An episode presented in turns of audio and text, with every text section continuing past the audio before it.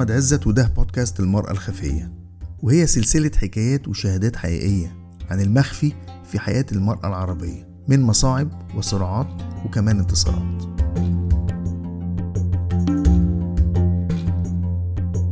أنا المحامية ليلى عواضة من لبنان عضوة مؤسسة في منظمة كفى عنف واستغلال.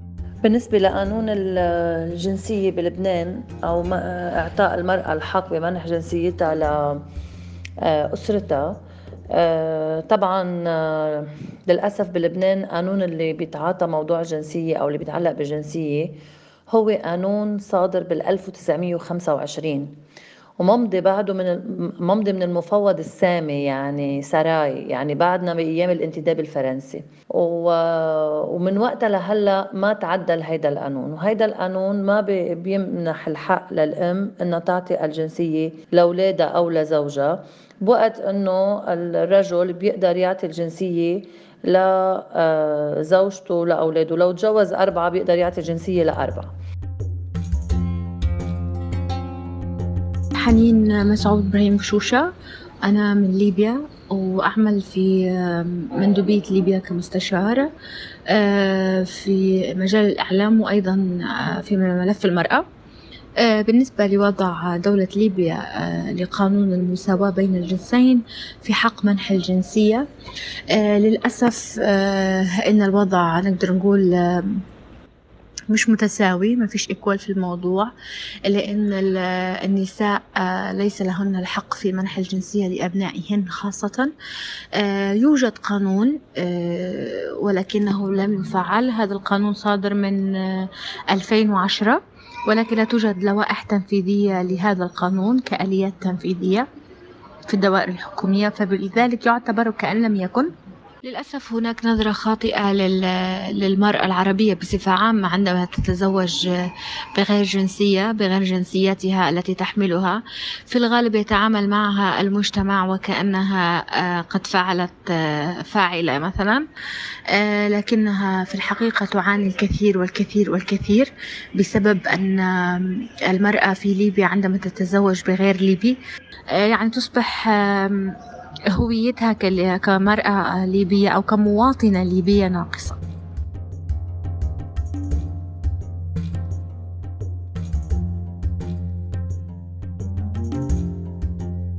آه، موضوع آه، حق المرأة في منح الجنسية المقصود به المساواة التامة بين الرجل والمرأة في القانون آه، واللي بيكفلها مفروض الدستور في إنها تمنح جنسيتها لأبنائها ولزوجها. والإتفاقيات الدولية أيضا بتنص على ده يعني الفقرة رقم اتنين في المادة رقم تسعة من السيداو أو اتفاقية آه، إلغاء آه، كافة أشكال التمييز ضد المرأة بتنص على المساواة ما بين الجنسين في حق منح الجنسية. شاذة عبد اللطيف حاصلة على ماجستير في الاقتصاديات السياسية من منظور الجندر. نصف الدول العربية لا تعطي المرأة الحق في إنها تمنح الجنسية لولادها أو لزوجها. في السنين اللي فاتت آه، في بعض الدول العربية حاولت إنها تعمل إصلاحات زي العراق آه، قدمت مثلا إصلاحات في قانون منح الجنسية آه، لكن يعني لا يعطي المرأة اللي أنجبت خارج البلاد الحق في منح جنسيتها لأبنائها. بينما يعطي الرجل الحق في ذلك. مصر في سنة 2004 أقرت حق المرأة في منح جنسيتها بموجب قانون 154 في سنة 2004 وفي 2008 سحبت تحفظها على المادة 9 والفقرة 2 من اتفاقية السيداو اللي بتتكلم في الموضوع ده. الجزائر هي غالبا الدولة العربية الوحيدة اللي بتكفل حق المرأة في إنها تمنح جنسيتها دون تمييز. في المغرب آه، برضو عملوا بعض الإصلاحات جت من خلال دعوة الملك لإصلاح قانون الجنسية وعملوه برضو بأثر رجعي. تونس عملت برضو تعديل وفي القانون يعد تونسيا أي طفل يولد لأب تونسي أو أم تونسية. كذلك اليمن. في 2010 برضو عملت إصلاحات يعني في قانون الجنسية. لكن بيظل عندنا دول زي لبنان الكويت قطر لا يمنح المرأة الحق في منح الجنسية للأبناء تحت أي ظروف. وطبعا ينطبق ذلك على الزوج يعني هي ما بتديش جنسيتها لأولادها ولا لجوزها بينما الحق ده بيكون عند الرجل. هنا في مصر كمان لما عملنا قانون تعديل الجنسية إن الست المصرية تقدر تدي جنسيتها لأبنائها لكن مش لزوجها.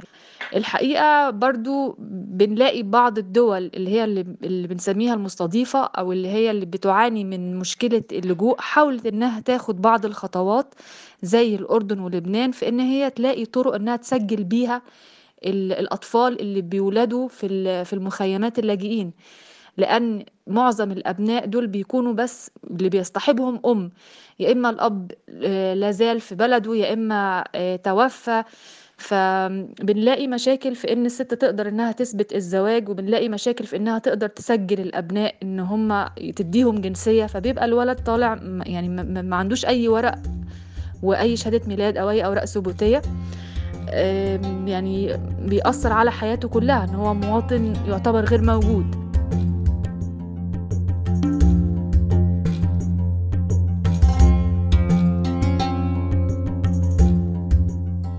الحلقة دي بدعم من مكتب هيئة الأمم المتحدة للمرأة للدول العربية.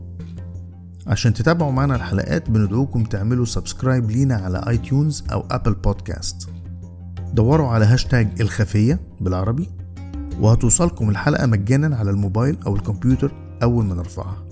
وممكن تتابعونا وتشاركونا بالرأي على صفحتنا بعنوان ابتدي على فيسبوك وتويتر وإنستجرام وكل المعلومات دي موجودة على موقعنا ibtidi.com وأخيرا لو عجبتكم الحلقات ممكن تشيروها على هاشتاج الخفية.